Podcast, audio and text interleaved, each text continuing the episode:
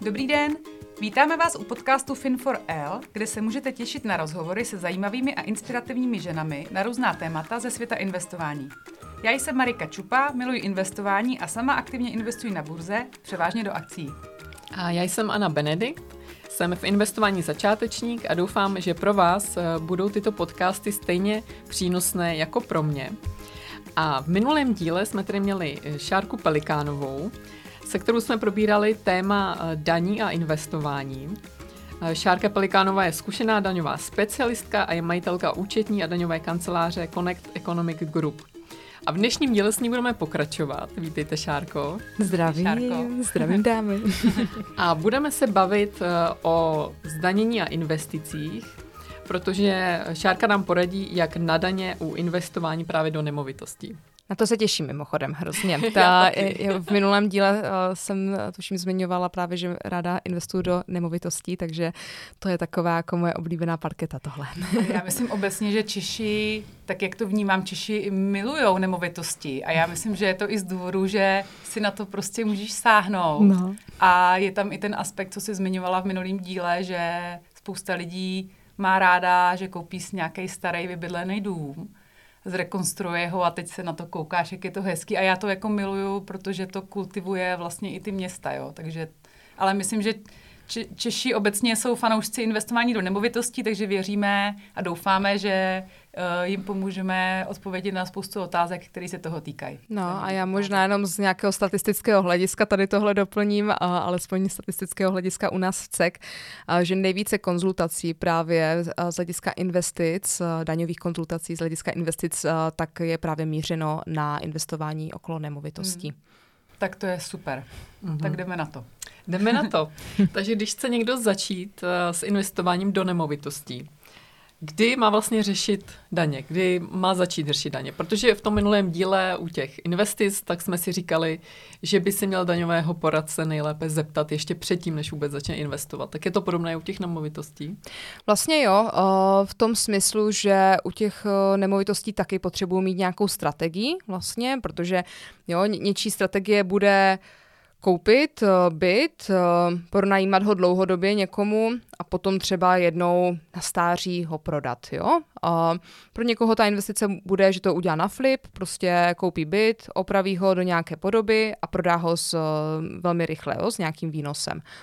A, a pro někoho to může být to, že tam bude mít Airbnbčko, anebo že uh, potřebuje, nebo tam bude mít třeba někoho na dlouhodobý pronájem, ale po třech letech to potřebuje třeba prodat tu nemovitost. Jo? Takže zase musíme vědět, co je zhruba ta naše strategie, abychom byli schopni se vůbec s tím daňařem jako bavit na nějaké konkrétní téma, aby nám byl schopný dát eh, nějakou představu o tom, kolik mi to na těch daních bude stát a případně, jestli není dobré zauvažovat o menší změně té strategie, aby vlastně nás to zbytečně moc nestalo na penízka. Takže určitě zase strategie, strategie, strategie, investiční na tom začátku je důležitá, ale myslím si, že tady zrovna konkrétně u těch nemovitostí taky je takový trošku rozdíl, že my tím asi jak taky držíme hodně nemovitostí jako Češi, tak my je tím pádem ale potom taky hodně dědíme. Mm-hmm. A tady bych možná trošku poupravila jenom tu formulaci, že je důležitá určitě nebo je potřeba řešit daně uh, už při tom, když si nastavu nějaký uh, investiční plán, ale vlastně abych ty daně měla začít uh, řešit jako v okamžiku, kdy tu nemovitost nabiju, jo, jako nejpozději prostě, kdy už jsem tím jako dědicem a už to nabývám, jo, mm-hmm. tak uh, tam určitě taky uh, nečekat na to, až, až bude nějaká chvíle, jo, je dobré taky vědět, když něco zdědím, jako jak s tím budu nakládat, s tou nemovitostí a jaká je vlastně nejlepší investiční strategie i z hlediska toho teda zdanění. Mm, to je zajímavý, máš pravdu, že nemovitosti jsou často předmětem dědického řízení. No je to tak, jako jsme, co v Evropské unii se říká, že jsme nějací největší ti ne, majitele, nebo že žijeme nejvíce ve vlastních bydlení, nebo jak se tomu jo, říká jo. správně. No. Popravdě ono se často říká v různých poučkách o investování, že investice do vlastního bydlení je, někdo to považuje za spotřebu, protože vlastně ti to negeneruje výnos, ale jsou takový ty konzervativní přístupy, které říkají, uh, investice do vlastního bydlení je vlastně základ, který ti dá i to klidný spaní, o kterém jsme se bavili v minulém díle, že nemáš stres z toho, že tě vyhodí uh, pronajímatel, nebo že se ti zvedne nájem a ty na to nebudeš mít peníze. Takže je to vlastně uh, možná i jeden z těch důvodů, že Češi, jak jsou ultrakonzervativní, tak vlastně uh, ta nemovitost, dá se říct, je v portfoliu, když bych to tak mm. nazvala, vlastně spousty lidí. No, a, možná se ani nepovažuji za investory, ale vlastně tu, tu nemovitost mají. No určitě no. Jako když to vezmeme, tak na důchod je to skvělá investice, protože jakmile začnu pobírat třeba starobní důchod, mm. o, nemám jako nic zaspořeného a ta, tak o, ne všichni si můžou dovolit platit nájem. Mm. Takže v tu chvíli je to samozřejmě velká výhra. Mm. Je to tak a právě i proto mají investovat i třeba do těch akcí nebo do ETF, aby na ten důchod uh, neměli pokles té životní úrovně. Ano, to je taky pravda. Uh, jaké nejčastější chyby dělají lidé uh, u těch uh, nemovitostí nebo ty investoři při tom investování? Tak taková ta základní chyba asi úplně u všeho, že to prostě neřeší. Jo? Řeknou si, že na to kašlou. Tady rozhodně, jestli jako u něčeho nedoporučuji, aby se na to vykašlali, tak je to přesně u těch nemovitostí, hmm. protože všechno je navázáno, ty data na katastrální úřad, tam prostě nemáte šanci tomu uniknout. A možná další chybu, kterou, kterou navážu a kterou ale vlastně navážu i na to, co se mu říká s tím katastrálním úřadem, mě volal můj známý před necelým rokem to bylo a volal mi, hele, finančák mi tady jako doměřuje daň za to, že jsem prodal nemovitost, ale mě tehda realitní makléř říkal, že to rozhodně danit nemusím. A já, aha, dobře, tak se na to podíváme. No tak samozřejmě hned na jako první dobrou, jsem ani nemusela tím trávit jako mnoho času, tak jsem viděla, že samozřejmě zdaňovat měl prodej té nemovitosti a říkám, hele, jako mají pravdu, jo, jako tam nemáš šanci, tam jediné, co můžeme hrát o to, aby ti nebylo vyměřeno nějaké penále, můžeme to zkoušet, jako, ale tu daň musíš zaplatit. A tam se jednalo asi o nějaký milion a půl, jo, a on už ten milion a půl neměl. On prostě nepočítal s tím, že tohle bude muset zaplatit, on to investoval někam jinam. A to je samozřejmě potom problém, že a tady jako Možná to je zase taková obecná rada, prostě jestli chcete řešit daně, tak je řešte s daňovým poradcem, protože ten makléř to určitě myslel dobře, ale on si neuvědomil jednu zásadní věc a to byla ta, že se změnil zákon, novelizoval se od roku 2021 a ta poučka, kterou aplikoval na mého klienta, tak neplatila. Prostě už byla zastarala a klient nabyl po 2021 nemovitost a pravidla byla jiné. Takže bohužel. To je to, co jsme zmiňovali v minulém díle, že eh, je fajn dívat se na nějaký zdroje, ale je klíčový podívat se, jak je ten zdroj nebo ta informace hmm. stará, protože jsme zmiňovali, že ty daňové zákony se mění poměrně často. Hmm. A i informace, která v nějakém čase byla akurátní za nějakou dobu, hmm. může být špatná. Určitě, no. A tady jako zase um, já chápu, že ty nemovitosti je to něco třeba citlivého, je to něco, co jsme vlastnili, jo, může to být opravdu jedna z našich největších nemovito, nebo největších investic, které vůbec v tom životě máme. A chápu, že máme takovou tu tendenci trošilinku se jako svěřovat a důvěřovat jako lidem, kteří jsou hodně okolo nás, to znamená, posloucháme rady uh, členů své rodiny, svých známých, jo, s nimi to hrozně řešíme, samozřejmě to prožíváme celou tu situaci s realitním makléřem, jo, travím spoustu času. A vlastně my se můžeme dostat do takového toho bludného kruhu, že si vytvoříme nějaké vákum, kde sdílíme nebo kde získáváme informace, které ale nejsou to daňového poradce a bacha na to, jako fakt to může být všechno jinak. A jako jestli se jedná o což v dnešní době se jedná o milionové nějaké převody peněz, tak jestli, jestli náhodou nestojí za to si těch pět tisíc třeba za to daňového poradce jako zaplatit, ať vám dá jasné stanovisko, jak to je, jo. Hmm, prostě a nemáte, nemáte problémy. To hmm. rozhodně. Šárko, jaký vlastně daně uh, se týkají nemovitostí? Mně jako napadá uh, daň z převodu, kde se měnily uh, pravidla, taky mě napadá daň z nemovitostí, já nevím, co všecko, jaký vlastně teda, myslím si, že ten výčet těch daní je poměrně velký, nebo větší než třeba u těch akcí, které jsme zmiňovali eh, v minulém díle.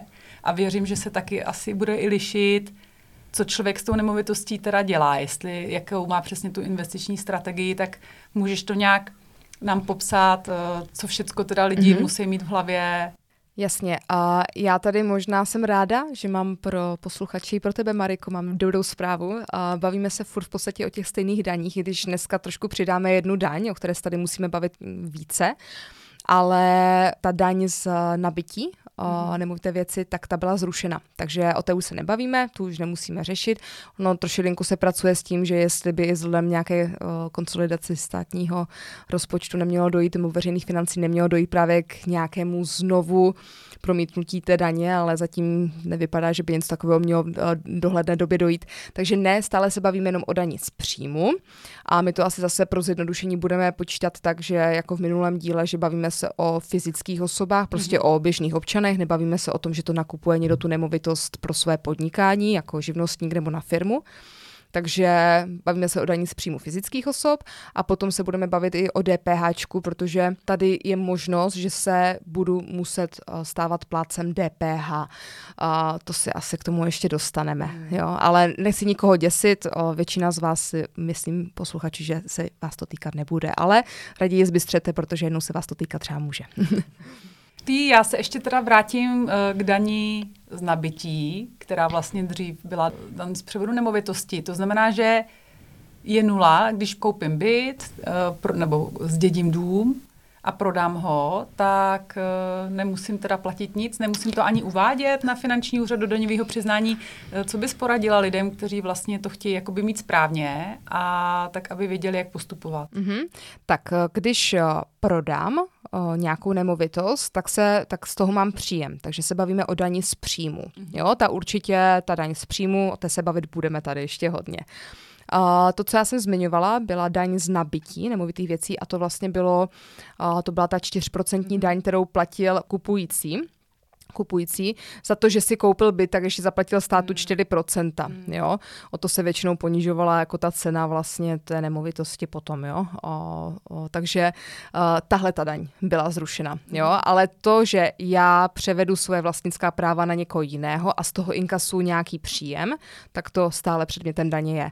No a když teda se dostaneme k nějakému takovému praktickému příkladu, tak uh, jdu, koupím teda nemovitost, uh, budeme se bavit teďka o tom nejjednodušším případě.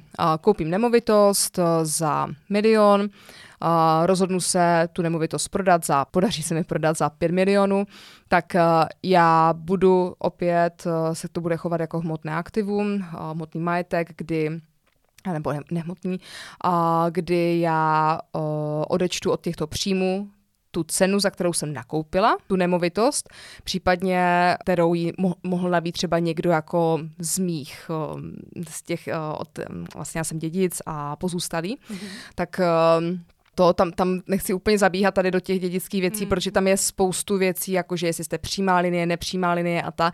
U toho dědictví bych to už fakt nechala na nějaké konzultace. Ale když to vezmu úplně jednoduše, tak to, za kolik prodám nemovitost, odečtu od toho, o, za kolik jsem ji nakoupila, případně nějaké zase poplatky jestli k tomu přizvu eh, realitního makléře, tak tady ten no, poplatek tam... Ty poplatky nebo ty uh, věci nechala ještě na chvilku později, protože to máme tady, uh, co se chceme zeptat extra, co vlastně si všecko můžeš uplatnit, jakoby ty náklady, mm-hmm. jo? Mhm. nebo když bych to nazvala takže když teda je rozdíl třeba čtyři, teďka beru, že za milion jsem koupila, mm-hmm. za pět prodala, ať to máme zatím jednodušší, mm-hmm. tak daníš teda jenom ty čtyři miliony, ty čtyři miliony. ten zisk, mm-hmm. dá se říct. Přesně tak. Přesně tak a zase důležitá informace, tyhle ty příjmy jsou osvobozeny od sociálního a zdravotního pojištění. Mm-hmm. Hrozně důležité. Mm-hmm. Takže to je jako taková ta základní poučka. No a teďka tam máme nějaké možnosti, co ale kdy nemusíme ještě ty nemovitosti zdaňovat.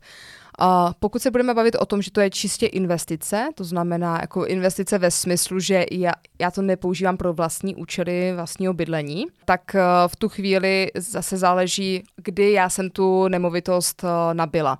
Jestli to bylo před rokem 2021 nebo po roce 2021. A tam te, ten základní vlastně rozdíl je, proč zrovna rozlišujeme tyhle ty jako dvě období, že pak, když jsem tu nemovitost nabila před rokem 2021, tak mě stačí stačí držet pět let a potom ji prodat a nemuset z toho odvádět žádnou daň. To je jedno období, ale to období po roce 2021, tak tam se to zvyšovalo na 10 let. Hmm. Takže pokud jsem prostě nabil nemovitost až po téhle době od 1. 1. 2021, tak tam se počítá ten desetiletý test. A každopádně tak možná message hlavní pro lidi, kteří nás poslouchají, je ten prostě si to ověřte pro jistotu, abyste věděli, eh, v jakém časovém režimu jste, protože abyste si nemysleli, že jste třeba v desetiletým a možná jste hmm. ještě v pětiletým, což vlastně dramatickým, zejména u těch, nemo, když vezmeš uh, rozdíly mezi nákupem a prodejí nemovitostí, jsou často docela jako velké částky, že v řádech milionů. A pokud se bavíme o daní 15, potažmo 23%, hmm. to jsou prostě tisíce, jo. Takže to si myslím, že rozhodně teda už stojí za to hmm. jít si na konzultaci, protože ta úspora tady už se bavíme úplně o jiných částkách. Řešili jsme eh, teda tu daň z příjmů a asi bude hodně lidí zajímat, co všecko můžeš teda si dát do nákladů, když beru, že je to opravdu jako investiční transakce, že jsem koupila něco za milion, podařilo se mi to prodat za čtyři, to byl mm-hmm. ten jako šťastný případ. Tak když uh, tam máš s tím spojený nějaký náklady, tak co všechno si teda, o co, co si všechno můžeš dát do nákladu, mm-hmm. abys měla ten základ něco nejnižší? Jasně, tak jsou to veškeré výdaje, které vlastně jsou přímo spojené uh, s tím převodem té nemovitosti. Jo, takže jak se říká, ten makléř určitě, jo, nebo realitní kancelář, to je určitě, uh, pokud vypracování nějakých smluv, jo, to tam taky může uh, objevit. Takže jako tady ty vyloženě přímé náklady, tak se tam můžou objevit. Zase jako nemůžu se tam uplatnit, nevím, auto, na které jsem jezdil kvůli prohlídkám, jo, tak to určitě ne. Mě k tomu ještě napadá, co odhad hodnoty té nemovitosti. Mm-hmm. Taky si to můžou uplatnit tam? Um, určitě, můžete, jo, jo. A jenom já ještě tady se vrátím k tomu, co jsem vlastně říkala, že jsou nějaké teda možnosti, že jsou ty časové testy, kdy osvobo, uh, jsem schopna osvobodit um, zdanění nemovitosti, tak ještě je trošku něco jiného, když té nemovitosti bydlíte, když to využíváte pro uspokojení vlastní bytové potřeby, mm-hmm. tam jsou potom kratší uh, ty lhuty, ale to si myslím, že to úplně není teďka jako, že tady se bavíme asi víc o investicích, že opravdu mm-hmm. jdu prostě a investuju to pro nějaký ten ale pasivní příjem taky, že. Takže to je vlastně, co se týče té daně z příjmu. No ale tady je potřeba si uvědomit, že do té daně z příjmu mi nevstupuje pouze teda uh, to, že prodávám tu nemovitost, ale já můžu taky inkasovat nějaké příjmy z nájmu třeba. Tady jenom začnu možná tím, že je velikánský rozdíl mezi příjmem z krátkodobého pronájmu a příjmem z dlouhodobého pronájmu ten krátkodobý pronájem, to jsou prostě Airbnb jo, a podobně, tak um, to je podnikatelská činnost, na to prostě je potřeba ohlásit živnost a fungovat normálně v rámci toho podnikatelského režimu nějakým způsobem. A pokud se budeme bavit o dlouhodobém pronájmu té nemovitosti, tak tam se bavíme o takzvaných příjmech z nájmu, teda, které, což je paragraf 9 eh, zákona o daní eh, z příjmu fyzických osob, a tam jsou už zase nějaké možnosti, jak se to dá trošilinku jako s tím pracovat, jo, a co s tím dělat. A tam začíná podle mě jako ta docela uh, velká sranda. A taky tam uh, určitě narazíme ještě na takový jeden nástroj, který většina Čechů, mám pocit, nepoužívá úplně zbytečně, přicházejí o peníze. Tak my jsme ale hrozně zvědaví, tak nás nenapínej, protože já opravdu jsem zvědavá, uh, co jsou teda ty nástroje, které můžou mm-hmm. investoři využívat. Mm-hmm. Tak údajně z příjmu jsme si řekli, uh, nebo takhle údajně z příjmu, co se týče prodeje té nemovitosti, mm-hmm. to mhm. jsme si řekli. A teď, když se budeme bavit ale o té daní z příjmu, kterou vypočítám právě, že si vezmu ty příjmy z toho pronájmu, teda za ten rok, mm-hmm. a od toho budu moci odečíst výdaje, které byly spojené, teda s tím pronájmem, tak eh, zase na konci mi zbyde nějaká částka, ten rozdíl, ten zisk, eh, pokud teda nějaký vznikne, a z toho vypočítám 15% daň. Zase je to osvobozené od sociálního a zdravotního, což je super. To je super, no. To je super. a proto i ten velký rozdíl, když to dělám dlouhodobě, podporuji něčí bytovou potřebu, a když to dělám jako podnikatel v rámci toho Airbnb a krátkodobých pronájmů, jo, tak to je vlastně, jako proto tam už to třeba není osvobozeno. Mm-hmm. Tak a co se týče teda toho, těch příjmů z pronájmu, tak ty je možné ponížit buď takovým tím klasickým, co často dělají lidi, klasickým 30% paušálem výdajovým, který vlastně to znamená, že 30% z těch příjmů, které já inkasuju právě z tady těch uh, pronajímacích aktivit, tak mám možnost si uplatnit jako výdaje vůči těm příjmům, aniž by k ním skutečně došlo. Prostě vydělám 100 tisíc eh, ročně a odečtu si o to 30%, to znamená 30 tisíc, a nepotřebuju k tomu žádné doklady, nic, prostě stát mi tohle umožňuje. A já budu zdaňovat těch 70. Což jako je fajn, jo, aspoň něco. Ale samozřejmě lidi začnou pátrat, no a tak uh, nemůže to být víc, no tak samozřejmě, pokud vaše skutečné výdaje, které máte s tím uh, pronajímáním, jsou vyšší. A co se tady těmi náklady na ten pronájem může myslet? Tak jsou to určitě nějaké opravy, jo, já nevím, o, rekonstrukce a tak, jo, to jsou všechno věci, které samozřejmě s tím bytem souvisejí, aby se nějak udržoval. Takže tyhle ty náklady určitě.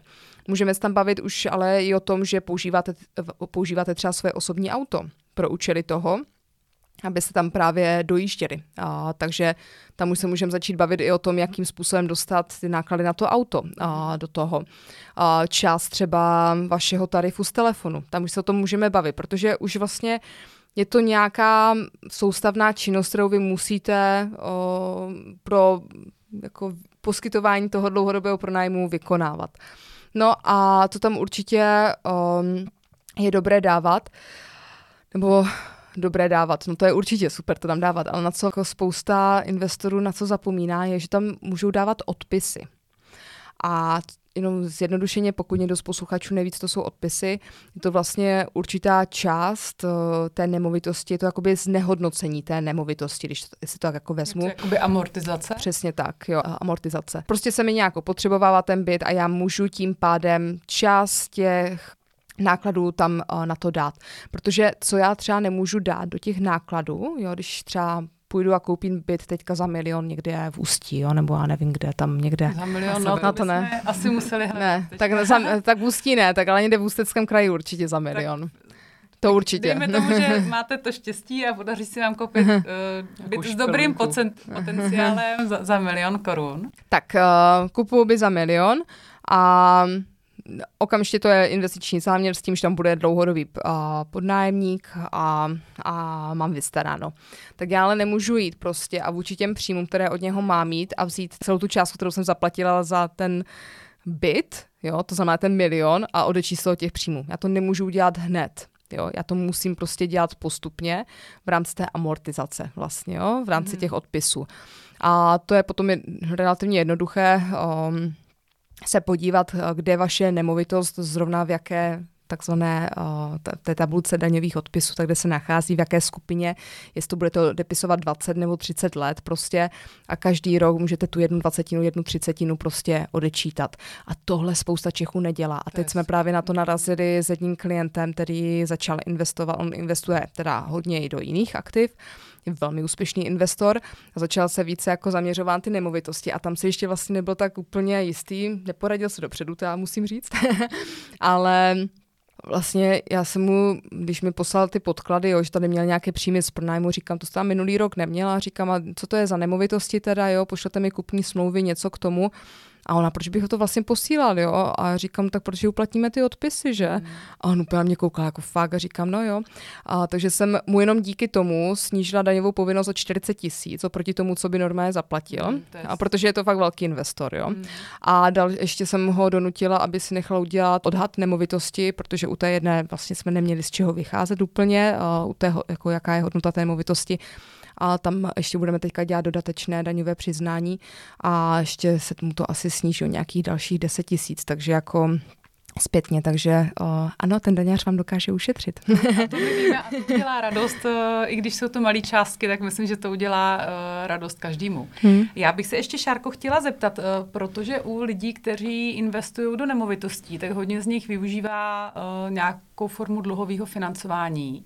I to je vlastně děkuju. z mého pohledu nemovitosti jsou nejdokonalejší nástroj vlastně pro využívání páky neboli půjčených peněz. A mě by zajímalo, když koupím nemovitost za milion, teďka asi nebudeme řešit uh, výši splátek, ale dejme tomu, že uh, příjem z pronájmu měsíčně mám třeba, nevím, 10 tisíc, ať mm-hmm. se nám mhm. to dobře počítá a 8 tisíc mám splátku hypotéky, můžu já si ty měsíční splátky hypotéky uplatnit jakoby do nákladů a danit jenom ten rozdíl, nebo jak to funguje, když máš teda eh, financování hypotékou? Ne, ale mám dobrou zprávu, ty úroky, které platím z té hypotéky, tak ty můžu uplatňovat. Mm-hmm. Jo, je to trošku podobný princip vlastně, jako to je potom pro fyzické osoby, že mají možnost si uplatnit sami, i když to jsou třeba jenom zaměstnanci, neinvestují, tak mají možnost si ty zaplacené úroky odečíst od základu daně potom. Tak je to podobný princip v mhm, tomhle. Mm-hmm. Jo, ale vlastně, když to vezmeme, tak co je ta splátka té hypotéky? To je splátka té jistiny, vlastně za kolik jsem koupil tu nemovitost a já tam nemůžu uplatnit tím pádem celou splátku té hypotéky, já budu uplatňovat ty odpisy. Mm-hmm. Jo, takže mi se to stejně jako nakonec je to pro mě lepší. Takže odpis plus úroky zaplacený. Mm-hmm. A třeba když uh, si někdo dojde za daňovým poradcem, tak předpokládám, že ten náklad na toho daňaře si tam taky můžu dát. Když jsem si byla konzultovat právě to, jakým způsobem třeba mám danit, nebo jak to mám vlastně jakoby správně mm-hmm. dělat, to, to tam můžou ty lidi taky si přidat. Určitě, to určitě. Je jako jednorázový náklad. No. Určitě. Já jenom si myslím, že takhle pokud nepro, nepronajímám o, nějakou haciendu jako opravdu velikánskou, tak o, i s těmi odpisy a se všemi těmi věcmi, které už jsem tady vyjmenovala, tak už ti lidi jako budou skoro na nule.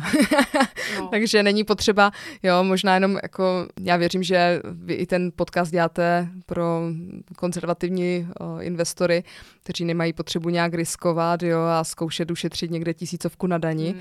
ale jenom bacha na to prostě, že začnete zkoušet si vytvářet nějaké faktury mezi svými kamarády a já nevím, tady si vymýšlet, že prostě tady jste ještě koupili televizi a tak, prostě ono se na to fakt může přijít. Hmm. Jako hmm. teď jsme zastupovali klienta u jedné kontroly a tam je to zóna čisté jako lilium, jo, ale viděli jsme ty praktiky, a ty vyšetřovací metody, když to tak nazvu, a jako je to velmi jednoduché. Takhle žádná smlouva, cokoliv je napsáno na papíře, tak ještě neznamená, že to ten finančák sežere. Jo, asi tak. Mm. To je dobrý zmínit. Mm-hmm. Češi jsou obecně kreativní národ, bych jo, řekla. Daňový kutilové. to, je, to je dobrý pojem, daňový kutilové. Takže uh, asi kdo chce kutit, tak uh, ať kutí, ale ne v daňové oblasti. Jo. mm-hmm. Já mám možná ještě takový teoretický dotaz, detailnější, protože já mám v okolí pár lidí, kteří třeba vlastní celé bytové domy a mají to na pronájem na ten dlouhodobý, že tam opravdu mají ty podnájemníky, není to jako v rámci Airbnb. A když oni nic jiného nedělají, třeba jsou to důchodci, a myslíš teďka ty pronajímatele nebo ty nájemníci? A ty pronajímatele.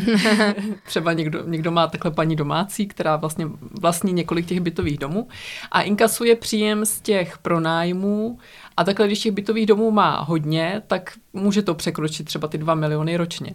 Tak mě zajímá, jestli uh, ona se stává uh, plátcem DPH, když vlastně nic jiného jako nepodniká nikde. Tohle to je úplně úžasný dotaz. Opravdu a děkuji za něj, protože co se týče investování do nemovitostí, na tenhle ten dotaz se často zapomíná a myslím si, že to je naprosto špatně. Já jsem už tady na tom začátku říkala, že se tady u investování do nemovitostí budeme daleko více než u nějakých cených papírů bavit nejenom o daní z příjmu, ale i o DPH. Hmm. A ono k tomu může dojít.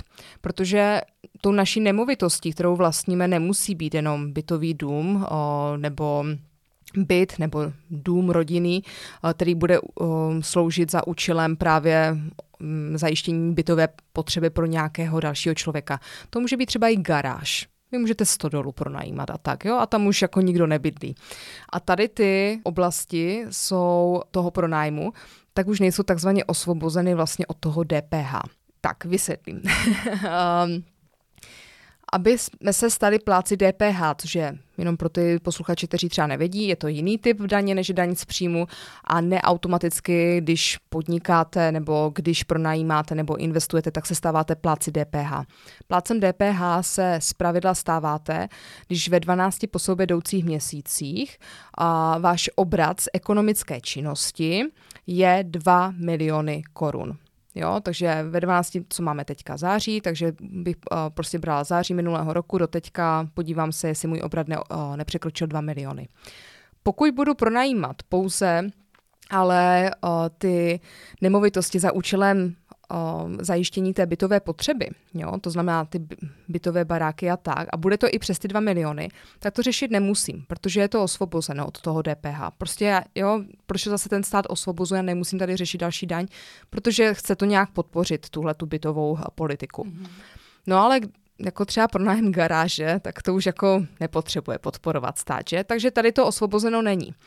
Ale bacha na to, protože to neznamená, že já se stanu tím plácem DPH, že ve chvíli, když ve 12 po sobě jdoucích měsících budu pronajímat uh, garáže a podobné další nemovitosti za více jak 2 miliony, jo, ale já, mě stačí, když třeba z těch garáží to bude, nevím, 20 tisíc ročně, a ten zbytek, přes ty 2 miliony, by byly třeba tady ty uh, pronájmy z, uh, z, z bytu třeba, tak uh, já tím vlastně naplním to, že jsem překročila ty dva miliony, protože byť jenom 20 tisíc, mm-hmm. z toho všeho jsem pronajímala na ty nebytové uh, potřeby. potřeby tak prostě už jsem překročila ten obrat a potom se budu muset registrovat jako pláce DPH a začít platit daň, to DPH, ale jenom z pronájmu těch nebytových uh, prostor. Teda. Aha, OK, takže, takže je to vlastně ten, uh, ta 2 miliony se vztahuje na to, že se musíš registrovat, ale potom ty příjmy se rozpitvají podle mm-hmm. povahy a platíš teda DPH jenom z těch příjmů, který uh, vlastně nejsou bytový. Přesně a kolik tak. je sazba DPH tady u těch typů příjmů? Teďka aktuálně. To bude 21, tohle to nebude osvobozeno jo. Nějak. Takže, takže vlastně je dobrý, aby ty lidi věděli, že když tu garáž pronajímají, nevím, za 2000, nějakou dobu a pak si k tomu přihazují vlastně postupně další typy uh, nemovitostí, hmm. tak vlastně z těch 2000 časem vlastně budou mít o 21% míň. Pokud uh, si ne, tak navýšej to nájemný. Ta, ta vlastně, takhle, já chápu, že může to udělat touhletou uh, cestou, že půjde a hmm. poníží si svoji marži, jo, a nebo udělá to, a vlastně to je i celý ten uh, princip toho DPH, ta daň je z přidané hodnoty, to je vlastně nějaká jako další přidaná jako částka k t- tomu základu, takže by to bylo 2000 plus 21% DPH. Mm. Jo, a to prostě musí zaplatit ten zákazník, a ten pláce DPH se stále stává jenom výběrčím daní pro stát a posílá to tomu státu. Mm. Vlastně, jo. Takže to je potřeba si uvědomit tohle. Každopádně to není jenom jako bacha na to, protože nejenom když budu pronajímat, tak se můžu stát tady tím plácem a všechno, co jsme si řekli, ale jestliže budu k tomu všemu ještě třeba podnikat, jo, a třeba i to podnikání, tak co budu nevím, při mateřské, jo, investuju do bytu, mám dítě, jsem na mateřské národičáku a do toho ještě prostě, nevím, uh, Pečeš koláčky. Peču koláčky, přesně. A tím si ročně vydělám 300 tisíc. Tak bacha, tohle je zase jako další částka, kterou, která se mi přidává jako do toho obratu těch 2 milionů a je to opravdu potřeba sledovat, jestli se jestli nepřekročím tu hranici. Protože pak, když ano, tak doporučuji neskoušejte to, že se neregistrujete k DPH. Mm. Jako to, DPH je opravdu nejsložitější daňový konstrukt, bych řekla vůbec, a nejsložitější daň vůbec v rámci naší daňové legislativy a ty penále a, a ty veškeré hrozby, které z toho uh, přicházejí, tak uh, když něco je špatně, tak to je zbytečné prostě v tom dělat chyby. Já myslím, že se uh, platí, že se říká, že finanční úřad nejdřív střílí a potom se ptá, že opravdu často to je. Já bych to vlastně, když vezmu různý procesní předpisy, jako je trestní řád nebo občanský soudní řád a potom vlastně uh, je daňový řád, tak tam vlastně je zajímavý, že uh, často finančák ti pošle nějakou výzvu, ať uhradíš nedoplatek, máš tam na to nějakou lhutu a potom vlastně, nebo aspoň to, s čím jsem se setkala, a potom nějakým způsobem třeba uh, dokazuješ, prokazuješ. Oproti jiným typům řízení, kde vlastně nejdřív probíhá hmm. ta dokazovací fáze, ty teda máš právo se bránit a potom buď jako musíš platit nebo ne. Takže hmm. o to víc bych řekla, že je to uh, riziko, protože uh, vám přijde výzva zaplaťte a teď přesně, jak jsi zmiňovala hmm. toho klienta miliona půl, teď nemáš. A já nevím, jaký jsou možnosti, jako no, řekneš nemám, tak jako co, to já si myslím, že... No tvůj problém, takhle, tady tak, to je no. zrovna ten, tohle to je zrovna ten případ, kdy on to fakt měl zaplatit. Tam jako hmm. já jsem jediné, co mu říkala, můžeme zkusit zahrát, jo, jestli by ti odpustili ty penále, které tam zatím naskakují, jo, za to, že jsi to ještě nezaplatil. To je jako jediné, co tady můžeme udělat. No ale um, ale jenom teďka takový příklad uh, krátký dám, uh, jak se tako, jo, takhle finanční úřad přišel bez jakékoliv kontroly nějakého pořádného hloubání, aspoň jako klient o tom nevěděl, tak mu napsali, že má vrátit 7 milionů na DPH. A, a prostě do, nevím, teď nechci kecat, třeba sedmi pracovních dnů, jo, prostě na tenhle ten účet, jo. To je klient, který by to přežil, jo, musím říct, to je mm. fakt velký klient, ale to je jedno, tady jde jako mm. i o princip, jo. Mm. A klient čistý jak lilium. Opravdu, jako to, to jako takové klienty si přeje mít každý daňový poradce a účetní. Jo. Ti mají fakt všechno pinktlich. A takže samozřejmě jsme se jako odvolali, že v žádném případě. A ten spor se táhl dva a půl roku. Klient samozřejmě musel už zaplatit, protože v poslední fázi my už jsme i doporučovali, hele, už se to táhne hrozně dlouho. A to jako nemá smysl, tady je potřeba prostě jít a uh, jít k soudu s tím. Takže už uh, jsou tam jak náklady na nás, protože my jsme na 300 stránkové elaboráty z finančního úřadu, kde se psalo, co jako proč by to měli vracet, co udělali údajně špatně, jo, což byly, ale to jako takovéhle nesmysly jsem ještě fakt neviděla. To bylo, mně to přišlo jako, že si dělají srandu. Opravdu, to, to je na dlouho. Já chci teďka na to právě dělat i jednu epizodu mého podcastu Snídaně s Šárkou, protože to je fakt jako, to je, to je příběh. A O, to jsou náklady na nás, to jsou náklady na právníky, nervy a čas toho klienta. Teďka finanční úřad teda rozjel kontrolu, takže se začaly uh, různé výslechy těch pracovníků, uh, klienta a tak, což zase jejich čas, jejich nervy, nějaká ztráta lojality nebo jako důvěry vůči tomu zavěstavateli, který neudělal nic špatně. No teď jsme to vyhráli, jo, že prostě jako o, ani, ani korunu prostě nemuseli vracet zpátky, protože prostě o, se uznalo, že to byla naprostá kravina, ale Hmm. Je, to, je to šílené opravdu, jako přesně jak si říkala, um, finanční úřady prostě si jako v vozovkách řeknou, tak teď je to takhle, dáváme ti na to sedm dní a, a čau. Hmm. Potom ti pošlou 300 stránkový elaborát, na základě toho potvrzujeme, že to máte zaplatit zpátky, teda 7 milionů a jestli se chcete odvolat, máte na to pět dní. Hmm. Jo, a ty to musíš jako přečíst všechno. No, no neuvěřitelné, opravdu neuvěřitelné, ale vyhráli jsme to dobrý. tak to gratulujeme k výhře a uh, zároveň teda doufám, že to spoustu uh, lidí upomene v tom, že je prostě důležitý na to DPH nezapomínat. Ale hlavně, co je jako zajímavé, že uh, se míchají ty příjmy dohromady, jo? že když máš přesně příjem tady, že prodáváš něco, nebo jsi kadeřnice, že jo? nebo prostě nějaký i Vlastně platí to i pro zaměstnance, když mám mzdu a bokem pronajímám nemovitost, tak ty příjmy z toho zaměstnání si jedou jako vlastní kolej mm-hmm. a příjmy z pronájmu si jedou vlastní kolej. Jo. Takže se to míchá vlastně u jenom OSVČ. U OSVČ a u, přesně tak, u OSVČ a těch příjmů z toho pronájmu. A ještě mě napadlo, jak eh, zmiňovala Anna, důchodce, rentiery bychom mhm. nazvali, že to asi jako není běžný model uh, v České republice, tak rentiery nebo lidi, co třeba zrestituovali, že jo, ty majetky a už jsou v důchodu, tam předpokládám, že je úplně jedno, kolik ti je. Jestli, jsi, uh, jestli pobíráš důchod starobní, tak prostě přesáhneš 2 miliony, tak jsi důchodce, ale musíš tak. platit DPH. Daňová legislativa nikoho věkově nediskriminuje. no, dobře, to je zajímavé. Máš ještě nějaké otázky? Mám spoustu otázek, ale už musíme skončit, takže se spíš zeptám Šárky, jestli jí ještě napadá, co bych chtěla dodat. Možná jo, um, napadlo mě, že můžou být uh, menší investoři, kteří uh, používají, uh, jsou um, OSVČ, uh, používají paušální daň, a tam vlastně jsou nějaké pravidla, že vy nemůžete mít další příjmy jakoby pořádně k těm, vlastně k těm příjmům z osoveči, abyste mohli zůstat té paušální daní. Tak tady můžu tyhle ty investory ubezpečit, že nemusí se ničeho bát, nemusí podávat ani daňové přiznání a nějak to řešit, pokud vaše příjmy z toho pronájmu nejsou vyšší jak 50 tisíc korun ročně. A pokud by byly vyšší, tak stále můžete zůstávat ale v té paušální dani, jenom je potřeba podat daňové přiznání a doplatit vlastně tu daň jako případně z toho, co, um, co tam jako teda zbývá. Hmm. To jsou důležité věci. A mě teďka ještě jenom napadá, že ty máš svůj podcast Snídaně s Šárkou, kde já to tak sleduju, že tam máš prostě hrozně zajímavé věci, vždycky nějaký tematicky zaměřený. Možná, že navedeme lidi, eh, pokud třeba víc si jako chtějí eh, zapátrat, poslechnout a poslechnout si tebe, ať se vlastně poslechnou ty podcasty tvoje, kde si může každý vlastně vybrat téma, který ho zajímá. Takže to mě teďka jenom napadlo. Určitě dáme, taky. dáme do popisku. A dáme link. Ano. Díky moc, budu ráda za další strávníky.